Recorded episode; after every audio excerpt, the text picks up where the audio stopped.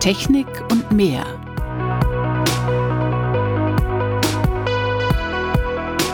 Faszination Meerestechnik. Ein Podcast von Bärbel Feening in Kooperation mit der Gesellschaft für maritime Technik.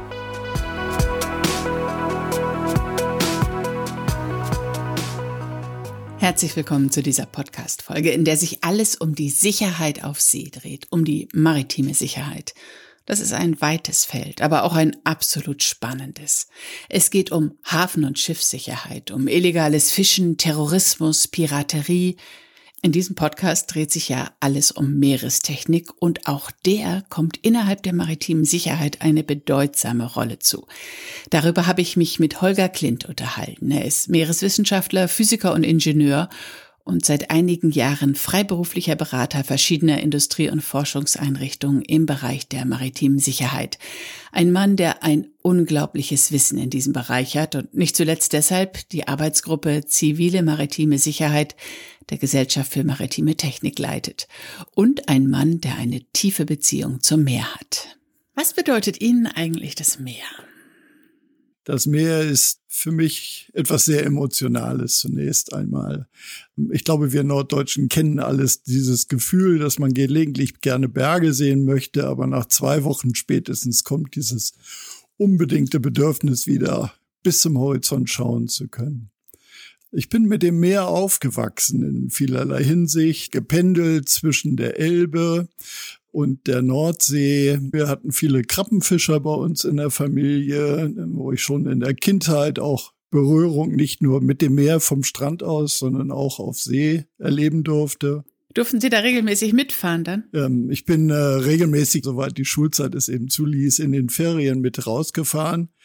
Immer sehr früh aufgestanden mit der Tide, meistens so morgens um zwei oder um drei aber dann dafür belohnt dann äh, mit dem Sonnenaufgang über der Elbe, über der deutschen Bucht. Also es waren sicherlich Eindrücke, die mich fürs Leben geprägt haben. Haben Sie damals jemals Sicherheitsbedenken gehabt? Haben Sie darüber nachgedacht, was für Gefahren es geben kann? Denn maritime Sicherheit spielt ja heute in Ihrem Leben eine ganz, ganz große Rolle. Aber früher auf dem Kutter, haben Sie da solche Gedanken gehabt? Nun, als Kind ist man natürlich relativ immun gegen ähm, solche Ängste. Aber das, was im Umfeld passiert ist, ich erinnere nur an die Sturmflut 1962, das sind natürlich Dinge, die uns als Kinder massiv geprägt haben, weil es hier eben nicht einfach nur um so ein normales Hochwasser sich handelte, sondern wir haben hinterher die Schäden, die Verwüstung und zum Teil auch die Toten ja direkt gesehen auf unseren so geliebten Spielplätzen ja eigentlich. Aber es gibt noch einen anderen Eindruck, der mich früh auf die maritime Sicherheit und die Bedürfnisse hingewiesen hat. Und das geht zurück auf die Krabbenfischererfahrung. Denn draußen in der deutschen Bucht haben wir immer in der Nähe der großen Sende gefischt, weil dort die größten Vorkommen der Krabben waren. Und da lagen ganz präsent zum Beispiel auf dem großen Vogelsand die damals berühmt-berüchtigten Schiffswracks der Ondo und der Fides, die zumindest damals immer noch aus dem Wasser rausschauten und uns Kinder auch dran erinnerten, Schifffahrt ist nicht immer so sicher, wie wir sie auch auf dem Krabbenkutter normalerweise erleben. Dennoch hat sich der Gedanke der maritimen Sicherheit im Laufe der Jahre ja sehr, sehr stark gewandelt und jetzt auch nochmal mit Blick in die Zukunft wird er sich auch nochmal stark wandeln. Da gibt es ganz unterschiedliche Herausforderungen. Früher ging es um die Sicherheit oder um, um, wie Sie gerade sagten, um ein Nicht-Auflaufen auf den Senden, ein sicheres Erreichen der Häfen, um Schutz vor Bränden an Bord, um Schutz vor Kollisionen.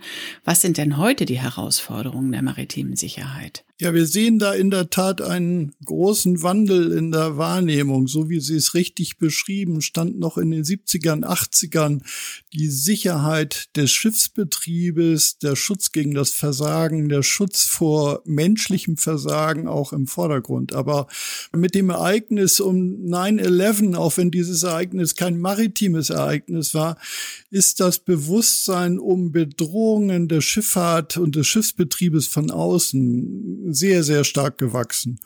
Und deshalb ist dieser Gedanke, die Schifffahrt muss nicht nur vor sich selbst, sondern auch vor den Einflussmöglichkeiten dem Eindringen von außen geschützt werden, in den 90ern und beginnend in diesem Jahrtausend sehr stark in den Vordergrund gerückt. Es geht heute viel stärker darum, maritime Verkehre nicht nur sicher zu gestalten, sondern auch von außen zu überwachen und sicher zu führen, sicherzustellen, dass bei den zunehmenden Verkehrsdichten auf dem Wasser, genau wie auf der Straße, diese Verkehre den Regeln entsprechend sich verhalten. Bei den Regeln auch hier hat sich einiges getan. Hier geht es nicht nur um den Schutz von Kollisionen, sondern der Schutz der marinen Umwelt ist als weiterer wesentlicher Treiber mit auch in die Gesetzgebung gekommen. Zu überwachen, also ob Schiffe dann auch bei allem regelkonformen Verhalten ihre Emissionen, ihr Fahrtverhalten entsprechend gestalten. Dieses ist eine wichtige Aufgabe. Zugleich aber natürlich geht es immer auch darum, bei der Überwachung des Schiffsverkehrs die Nadel im Heuhaufen zu entdecken. Den einen Bösen, den einen Kriminellen, der mit unlauteren Absichten versucht, in den Schiffsverkehr einzugreifen. Also es geht immer um zwei Dinge, den regulären Schiffsverkehr zu sichern, zu führen, zu leiten und zugleich aber auch Eingriffe von außen möglichst zu unterdrücken. Das ist ein total umfangreiches Feld. Also diese Punkte, die Sie jetzt aufgezählt haben, das ist ja eine extreme Erweiterung. Und dann gibt es doch auch noch maritimen Cyberschutz, oder? Sie sprechen da einen sehr wichtigen weiteren Punkt an. Im Zuge der Digitalisierung nehmen ja viele vernetzte Systeme Einzug in die Schifffahrt. Reedereien kommunizieren mit ihren Schiffen, Schiffe kommunizieren oder empfangen Satellitensysteme. Hersteller von Antriebsanlagen kommunizieren mit ihren Anlagen auf den Schiffen, um den reibungslosen Betrieb sicherzustellen. Das alles öffnet zugleich ein weiteres Einfallstor, denn die Vernetzung all dieser digitalen Systeme gestattet es dem Angreifer eben auch, genau in diese Systeme von außen einzudringen und diese Systeme am vorgesehenen Funktionieren zu hindern. Also Schiffe vom Kurs abzubringen, Schiffsantriebssysteme zu beeinträchtigen oder auch durch Vorspiegelung falscher Navigationsdaten Schiffe auf Untiefen zu Kollisionen Kollisionen oder Havarien zu führen. Aus diesem Grunde ist das Bewusstsein um die Sensibilität dieser digitalen Systeme in den letzten Jahren sehr, sehr stark angewachsen. Früher hatten wir immer gedacht, na ja, Schiffe sind weit vom Ufer entfernt. Da ist das schwierig mit der Vernetzung und das wäre doch so eine Art natürlicher Schutz der Schiffe gegen äh, Cyberangriffe. Das ist heute mit der globalen Vernetzung und Kommunikation leider nicht mehr der Fall und Reedereien, Schifffahrtsadministrationen treiben sehr, sehr große Aufwände, um Schiffe und den Schifffahrtsbetrieb einschließlich der Landinfrastrukturen, die ja in Wechselwirkung miteinander stehen, dann auch cybersicher zu machen. Dann gibt es darüber hinaus noch einen weiteren Punkt, spätestens seit der Strandung der Ever Given im Suezkanal im vergangenen März. Denn hier ist uns bewusst geworden, wie nicht nur physische Infrastruktur, digitale Infrastruktur, sondern die Prozesse rund um die Schifffahrt selber Gegenstand neuer Sicherheitsrisiken werden können. Die Evergiven ist das beredteste Beispiel für diese Fragestellung, denn wir sehen, wie sich ein scheinbar kleines Ereignis das Aufstoppen eines Schiffes in einer Havarie zu einer globalen Versorgungskrise ausweiten kann, weil in den Logistik- und Produktionsprozessen auf der Welt eben alles und jedes angewiesen ist auf das reibungslose Funktionieren des zeitgerechten Zulaufs von Waren, von Personen, von Rohstoffen. Fällt eines dieser Glieder in der Kette um, dann fällt die gesamte Kette um. Und äh, jeder Verbraucher konnte es hier ja selber erleben in seinem Supermarkt. Es wurde schon zum geflügelten Wort bei leeren Regalen. Wenn es dann nicht Corona war, dann war es die Evergiven, die verhinderte, dass bestimmte Konsumgüter bei uns hier als Verbraucher eintrafen.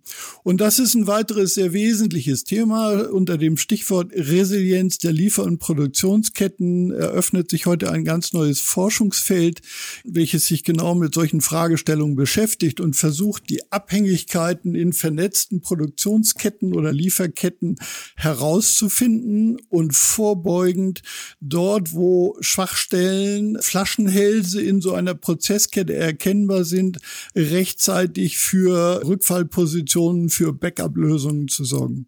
Ich fasse jetzt diese ganze maritime Sicherheit nochmal zusammen. Es geht zum einen um die Sicherheit der Schiffe, es geht um die Sicherheit der Häfen, es geht um den Schutz der Meere, um den Schutz vor Verschmutzung und vor Belastung. Es geht um den Schutz vor organisierten Verbrechen, vor Piraterie, vor Terroristen. Es geht um den physischen Schutz der Schiffe, die auf den Meeren unterwegs sind. Und es geht aber auch um den Schutz vor Angriffen von außen, um den Cyberschutz sozusagen. Damit haben wir das ganze Feld abgedeckt, oder? Zurzeit. Damit haben wir das Feld sehr weitgehend umrissen.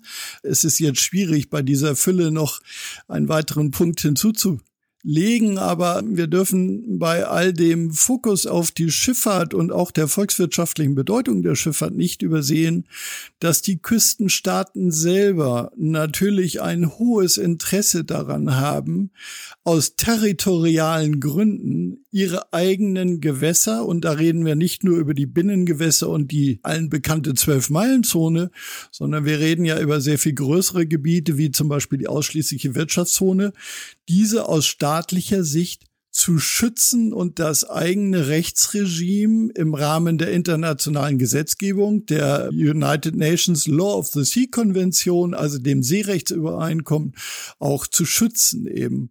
Ein Küstenstaat hat das natürliche Interesse zu wissen, wer überschreitet denn meine maritimen Grenzen, wer ist auf dem Weg zu mir, welche Absichten, welche Ziele verfolgt er. Ein Küstenstaat hat natürlich ein berechtigtes Interesse daran, seine marine Umwelt zu schützen, aber er hat genauso auch ein Interesse daran, seine maritimen Ressourcen, seien es die lebenden Fische, die vorhin schon zitierten Krabben, aber auch die nicht lebenden Ressourcen wie Erdgas, Erdöl entsprechend zu schützen.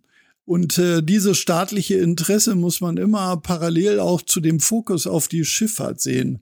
Der Staat betreibt ja in vielen Formen die Überwachung seiner Meere und Küstengewässer durch landbasierte Installationen, durch Schiffe, die Kontrollfahrten ausführen, aber auch durch Satellitenüberwachung. Und diese Systeme dienen eben diesem mehrfachen Zweck. Schutz der Territorialinteressen, aber gleichzeitig auch Schutz der eigenen Volkswirtschaft, der eigenen Schifffahrt und der Versorgung des Landes. Nun haben wir in den vergangenen Podcast-Folgen schon besprochen, welche Bedeutung die Meere für die Zukunft unseres Planeten haben, wie sehr sie sich auch verändern werden, weil einfach die Meere ganz anders genutzt werden müssen. Die Schifffahrt wird sich verändern. Stichwort autonome Schiffe. Was kommt denn da auf die maritime Sicherheit zu? Die steht ja auch vor ganz neuen Herausforderungen. In der Tat, äh, wenn wir uns heute die Nutzung der Meere anschauen, dann äh, mehren sich ja die an der Nutzung der Meere interessierten Gruppen. Früher war es der Schifffahrtsbereich, früher war es die Fischerei und an den Stränden tummelten sich die Touristen. Schauen wir heute in die Nordsee als eines der am stärksten genutzten Flachmeere der Welt, dann finden wir hier viele, viele neue Interessen. Wir sehen den Bereich der alternativen Energieerzeugung, also die Offshore-Windparks hier draußen. Wir sehen neue Schutzregime. Wir sehen aus dem Bereich der Wissenschaft neue Standorte zur Erforschung und Geräteerprobung im Meer. Ich erinnere nur an das Testfeld Nordsee. Also viele, viele Interessen, die heute dazu kommen. Und es verändert sich gleichzeitig technologisch natürlich auch der gesamte Bereich der maritimen Technologien. Sie haben sehr prominent angesprochen das Thema der autonomen Schifffahrt. Ein Gedanke, der vor wenigen Jahren in den Fachdiskussionen regelmäßig dazu führte, dass die älteren Nautiker aufstanden und sagten, das kommt in 100 Jahren nicht. Wir werden immer Seeleute auf den Schiffen brauchen. Heute, fünf Jahre später, sieht die Situation schon völlig anders aus. Noch sind autonome Schiffe eine Ausnahme auf den Meeren und fahren in der Regel auch nur mit Sondergenehmigungen im begrenzten äh, Szenario. Aber wir sehen deutliche Trends, dass die autonomen Schiffe auch in die reguläre Schifffahrt Eingang finden. Sicherlich wird es noch lange dauern, bis das erste Großcontainerschiff von Hamburg nach Singapur fährt, ohne Besatzung an Bord. Aber wenn wir uns den äh, küstennahen Verkehr anschauen, Personenfähren, wenn wir uns spezielle küstennahe Transporte wie in Norwegen, der Düngemitteltransporter Yara Birkeland, ein bereits in Fahrt befindliches autonom fähiges Schiff anschauen, dann sehen wir, wie die Technologie Eingang nimmt. Kommen wir auf die Meerestechnik zu sprechen, die eingesetzt wird bei der maritimen Sicherheit. Da gibt es ja nicht eine technische Lösung, sondern es gibt eben, so breit wie wir das Feld gerade aufgezogen haben, so breit wie die maritime Sicherheit ist oder vor so vielen Herausforderungen, wie sie steht, gibt es ja auch ganz unterschiedliche Bedarfe darauf und ganz unterschiedliche technische Lösungen. Was wird denn dort eingesetzt? Also ich glaube, wir können mit Recht sagen, dass die maritime Sicherheit und das eigentlich schon seit den technischen Anfängen, also der Entwicklung von Steuer- und Regelungssystemen, den Ruderanlagen bis zur Navigation, dass wir von Anfang an eigentlich den Kern der Entwicklung in der Meerestechnik mitgeprägt haben. Ich erinnere nur prominent natürlich an das Sicherheitssystem schlechthin, das Radargerät. Ein Gerät, welches es dem Nautiker auf der Brücke erlaubt, umliegende Schiffsverkehre zu erkennen, zu schauen, in welche Richtung fahren die Fahrzeuge, wie schnell sind die unterwegs. Alle diese Details, obwohl draußen stockdunkle Nacht herrscht oder Nebel herrscht oder andere schlechte Wetterbedingungen. Das Radargerät ist sicherlich das prominenteste Beispiel, aber genauso müssen wir uns natürlich bei der maritimen Sicherheit auch die Frage stellen, was befindet sich denn eigentlich unter dem Schiff im Wasser? Und hier kommen wir sofort zum Pendant des Radars, der Sonartechnologie die Sonartechnologie, also das Aussenden von Ultraschallimpulsen unter Wasser und die Detektion der rückkehrenden Echos und daraus dann die Rückschlüsse ziehend auf Objekte, die sich in der Umgebung befinden, bei der Titanic waren wir leider noch nicht so weit, aber dieses sind ja alles Fähigkeiten, die ganz wesentlich aus Deutschland heraus entwickelt wurden. Der Herr Behm hat das erste Echolot in Deutschland entwickelt und auf dieser Basis haben sich viele Spezialisten in der Industrie entwickelt, Spezialisten, die auch weltweit agieren und mit zu den führenden Unternehmen dieser Technologie gehören. Aber wenn es um die maritime Sicherheit geht, geht es nicht nur darum, andere Objekte zu erkennen. Es geht also nicht nur um Radar und Sonar, sondern ich muss natürlich auch den Zustand des Meeres kennen. Ich muss die Strömung des Meeres kennen, den Gezeitenzustand. Ich brauche den Wetterzustand, also den Zustand oberhalb der Wasseroberfläche. Ich setze zusätzlich auch elektrooptische Methoden ein. Tageslichtkameras, Nachtsichtkameras, spezielle Infrarotkameras. Und last but not least schaue ich natürlich auch nicht nur auf dem Meer oder am Meer hinaus, um den Zustand des Systems zu beschreiben, sondern ich bin inzwischen auch in der Lage, aus der Luft und aus dem Weltraum drauf zu schauen und von hier aus größere Areale zur gleichen Zeit eben zu detektieren. Denn das ist ja die nächste Herausforderung. Ich muss großflächig ein sogenanntes Lagebild erstellen. Ein Lagebild, welches dem Entscheider die Möglichkeit gibt, informierte Entscheidungen zu treffen auf der Basis eines vollständigen Überblicks, also Darstellung aller Fahrzeuge im Revier, der aktuellen Wetterzustände, der Wettertrends, der Entwicklungen. All dieses sind Dinge, die ich dem Entscheider natürlich anbieten muss. Und das gelingt nur, indem ich eine Vielzahl der eben genannten Sensoren auf verschiedenen Lokationen entlang der Küste, denken Sie an die Elbe, da sehen Sie beim Sonntagsspaziergang die Radarkette an der Elbe beispielsweise. Ich muss also nicht nur durch landbasierte Stationen den Küstenbereich vollständig erfassen, sondern ich verschaffe mir zusätzlich einen Überblick aus der Luft und aus dem Weltraum. Und erst aus der Gesamtschau aller dieser Informationen kann ich wirklich dieses Lagebild verlässlich 24-7 dem Anwender zur Verfügung stellen.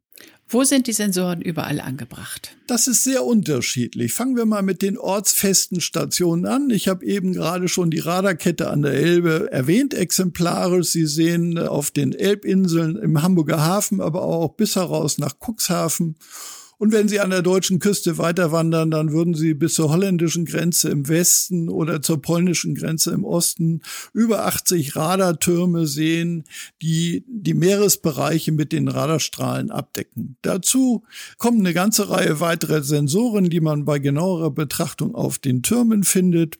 Wir haben zusätzliche Patrouillenschiffe im Einsatz von unterschiedlichen Diensten auf dem Meer, die Bundespolizei See, wir haben die Marine auf dem Meer, wir haben die Wasserschutzpolizeien, den Fischereischutz, den Umweltschutz, dieses auch sowohl auf Landes- wie auf Bundesebene mit diesen Mobilfahrzeugen im Einsatz. Neu hinzu kommt die Komponente der Drohneneinsätze, die zunehmend in den Fokus rücken, die also den Erfassungsbereich vom Schiff aus gerade vergrößern, indem Drohnenaufstiege eben weiter dafür sorgen können, dass wir weiter schauen. Wir haben einen regelmäßigen Zulauf von Satelliten, von Erdbeobachtungsdaten aus dem Erdbeobachtungszentrum des Deutschen Zentrums für Luft- und Raumfahrt in Neustrelitz, die uns also die Lage aus dem Weltraum geben. Und wir haben natürlich auch verschiedene Flugzeuge, also Flächenflugzeuge im Einsatz, die beispielsweise Umweltparameter in der Nordsee, in der Ostsee erfassen und alle diese Daten in ein gemeinsames Lagebild eben mit hineinfügen. Welche Rolle haben denn deutsche Unternehmen bei dieser Überwachung der Küstenlinie? Deutsche Unternehmen sind in diesem Bereich, ich glaube, wir können mit Recht und Stolz sagen, mit die führenden Anbieter. Wir haben schon die Entwicklung der Radar- und Sonartechnologie erwähnt. Wir haben viele weitere Hersteller von speziellen Sensoren zum Tidenzustand, zum Wetterzustand der Gewässer. Aber es gibt ja eine Ebene darüber. Äh, die Fähigkeit, Radargeräte zu bauen, versetzt mich noch nicht in die Lage, auch dieses Lagebild zu erfassen. Um so ein Lagebild zu entwickeln, muss ich in der Lage sein, auch als Bauprojekt so eine Serie von Radargeräten, von Sonargeräten über das ganze Land, über die gesamten zu überwachenden Küstenareale auszurollen, diese Daten auch elektronisch miteinander zu verknüpfen, einer Zentrale zuzuführen und dort auch die entsprechenden Mittel zu haben, diese entsprechend anzuzeigen und dem, dem Nutzer die Entscheidung eben zu ermöglichen. Und äh, von daher können wir, glaube ich, wie eingangs schon erwähnt, mit Recht sagen, deutsche Technologie ist mitführend in diesem Bereich der maritimen Sicherheit. Eindrucksvoll, sehr eindrucksvoll. Sie haben gerade mehrfach die Nutzer angesprochen, äh, die verlässliche Daten brauchen, umfassende Daten, damit sie Entscheidungen treffen können. Wer braucht diese Daten? Es ist eine eine Reihe sehr unterschiedliche Dienste. Wenn wir uns beispielsweise das deutsche System anschauen, dann ist für den Bereich der Schifffahrt, für den Bereich der Häfen zuständig die Generaldirektion Schifffahrt, eine Oberbehörde im Bundesministerium für Digitales und Verkehr. Diese betreiben unter anderem eben auch die Radarüberwachungskette an der Deutschen Bucht mit großen Zentralen, unter anderem in Brunsbüttel und in Travemünde. Dort laufen alle verkehrlichen Informationen auf. Die Zentralen sind 24-7 besetzt mit Nautikern, die entsprechende Verkehrsberatung für die Schifffahrt in ihren Revieren zur Verfügung stellen. Die Frage der hoheitlichen Grenzüberwachung liegt in der Regel eher bei polizeilichen Kräften oder im internationalen Sprachgebrauch bei der Coast Guard. Und bei der Coast Guard muss man immer ein bisschen entscheiden, das hat etwas mit der Historie zu tun. In manchen Ländern gibt es eine Coast Guard nur auf dem Papier und eigentlich ist es die Polizei, so wie in Deutschland. In anderen Ländern existiert die Coast Guard als Abteilung des Innen- oder Verkehrsministeriums und in anderen Ländern, historisch bedingt, gehört die Coast Guard als Teilstreitkraft zu den Streitkräften mit dazu, so wie wir es in den Vereinigten Staaten beispielsweise sehen. Das hängt also da ein bisschen davon ab. Politische Entscheider stehen eher im Hintergrund und würden nur im Falle größerer nationaler Krisen den Zugang zu diesen Systemen dann selber einfordern als nächste übergeordnete Entscheidungskompetenz. Dazwischen stehen aber natürlich auch noch nationale Einrichtungen, die für solche Fälle zunächst vorgehalten werden, sowie das maritime Lagezentrum in Cuxhaven, die zunächst mal im Länder- oder Bundesauftrag eben genau diese nächste Entscheidungsebene darstellen. Sie sind Leiter der Arbeitsgruppe Zivile Maritime Sicherheit der GMT. 100 Mitglieder sind in dieser Arbeitsgruppe. Das ist eine große Plattform, in der sich ganz unterschiedliche Bereiche vernetzen. Was ist die große Chance dieser Arbeitsgruppe? Und wir haben diese Plattform, diese Arbeitsgruppe 2012 gegründet in der Wahrnehmung, dass die Bedeutung der Branche und auch die Fördermöglichkeiten sowohl im Forschungs- und Entwicklungsbereich, aber auch im außenwirtschaftlichen Bereich weit hinter den Möglichkeiten und weit auch hinter den Zugängen anderer Branchen zurückblieb, da wir zu diesem Zeitpunkt doch zum Gründungszeitpunkt doch sehr stark auch von Einzelaktivitäten einzelner Unternehmen abhängig waren. Wir haben deshalb erkannt, dass die Vernetzung uns Zugang verschafft auf ganz unterschiedlichen Ebenen. Zunächst mal natürlich durch die Vernetzung war es unser Wunsch, das Momentum zu steigern in der Diskussion der Förder- und Entwicklungsmöglichkeiten im Forschungsbereich. Das war also die Ausgangsmotivation. Zunächst begonnen als Bremer Regionalcluster, aber frühzeitig ist der maritime Koordinator damals auf uns aufmerksam geworden und hat auch das Potenzial erkannt und uns doch dringend gebeten, unsere Bremer Aktivität unter unserer geliebten Speckflagge auszuweiten auf das gesamte Bundesgebiet. Und äh, das war in der Rückschau gesehen die beste Empfehlung, die die Politik uns hier geben konnte. Und Sie haben gesagt, wir haben inzwischen über 100 Mitglieder. Dazu sollte man vielleicht sagen, das sind keine Einzelpersonen, sondern hinter jedem dieser 100 Mitglieder steht ein ganzes Unternehmen, große Unternehmen, aber auch viele kleine und mittelständische Unternehmen, die sich mit ihren hochspezialisierten Technologien eine Nische im internationalen Markt erwerben konnten. Und, und das hat uns besonders gefreut, es ist uns auch gelungen, die Wissenschaft, die Forschung für dieses Thema zu interessieren. Wir haben auch hier eine große Bandbreite von Mitgliedern, beginnen mit den Großforschungseinrichtungen und Verbänden.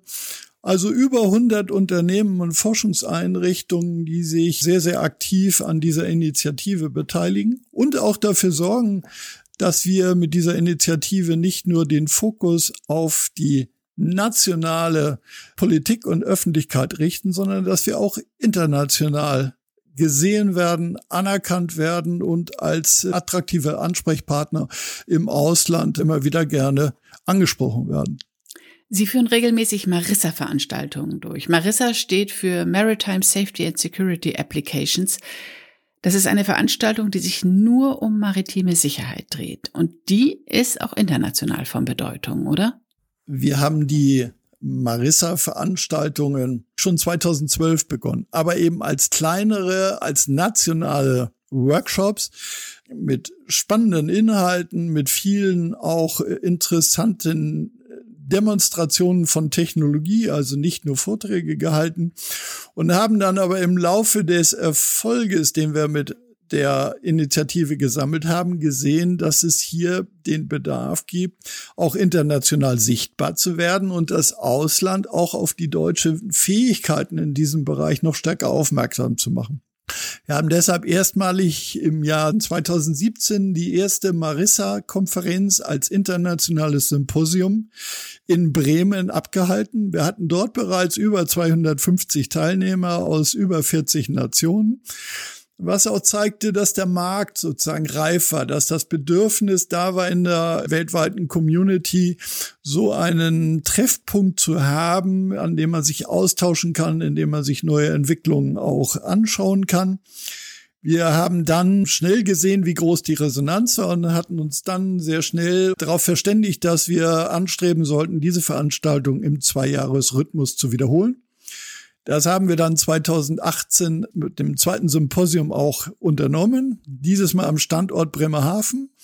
Wir wollten ursprünglich das dritte Symposium dann auch plangemäß wieder in Bremerhaven durchführen, aber wir alle wissen, dass uns Corona dazwischen kam, wie so vielen Veranstaltern. Wir hatten uns entschieden, das Symposium zu verschieben auf dieses Jahr. Wir werden dieses Jahr, also am 21. und 22. Juni, das dritte internationale Marissa-Symposium wieder am Standort Bremerhaven abhalten.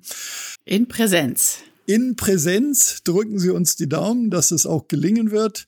Wir haben uns aber in der Vergangenheit, um dann nicht für ein ganzes Jahr komplett vom Radarschirm unserer Community zu verschwinden, hatten wir uns entschieden, eine regelmäßige virtuelle Veranstaltung im Netz zu veranstalten, die Marissa Days, die jetzt zu einem eigenständigen Treffpunkt geworden sind. So etwa alle sechs bis acht Wochen trifft sich die internationale Fachwelt bei den Marissa Days, um über spezifische Fragen der maritimen Sicherheit zu referieren und sich zu informieren.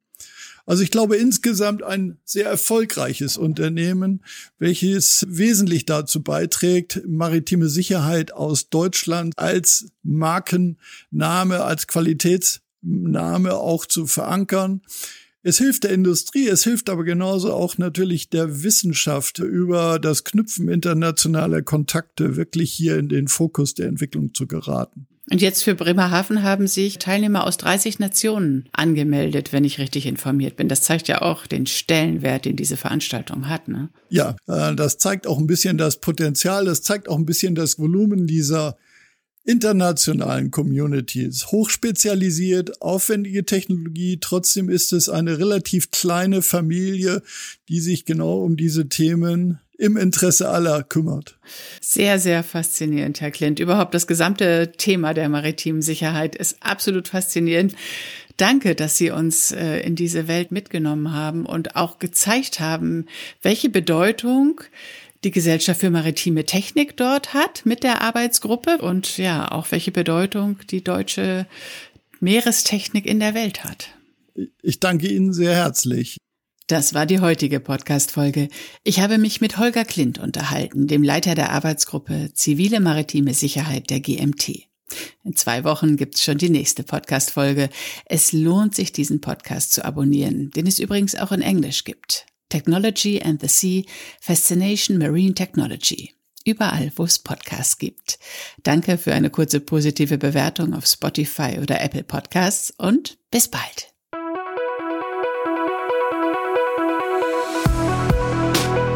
Das war Technik und mehr.